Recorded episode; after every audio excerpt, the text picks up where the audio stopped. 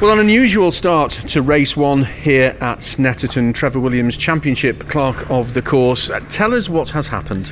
So basically, uh, we had to stop the first part, stop the race for the first part because of uh, multiple cars off on uh, the side of the track that needed to be recovered. It would have taken too long to recover them, so it's just as quick. Stop the race, restart, and we get a full race distance or a revised race distance in. And it's, it's the second part of the race.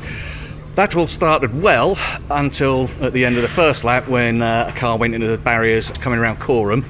Uh, quite a heavy impact, did a lot of barrier damage, which meant we had to stop the race.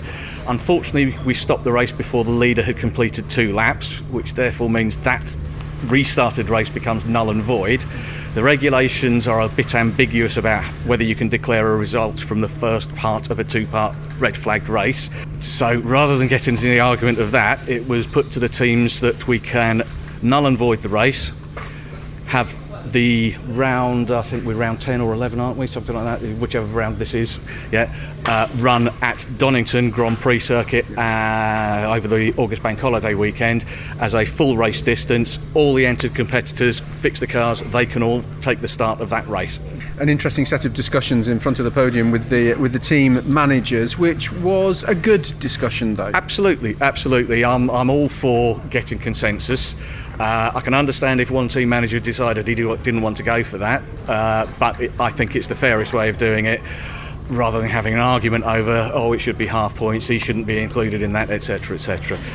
Completely forget this first part, apart from unfortunately judicial issues. I'll have to look at those, but full restart, full race distance. Everyone that was entered in this race can take that start and hopefully get full points at the end of a good race. And just finally, why Donington? Why choose the round at Donington? Uh, we get dictated basically by the timetables. Uh, if this had happened at the start of the day here, we had a bit of float in the race in the timetable. We could have possibly squeezed it in at the end of the day. Unfortunately, tomorrow we looked at trying to see whether we could squeeze a race in tomorrow. Uh, the timetable is so tight, especially with live TV, as I'm sure you're well aware, etc.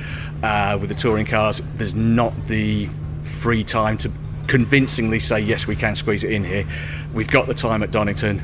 Uh, it's probably and you know it's definitely the best choice to go for somewhere where we know we can get the race in. Trevor, thanks for that explanation. Many no thanks. problem. No problem.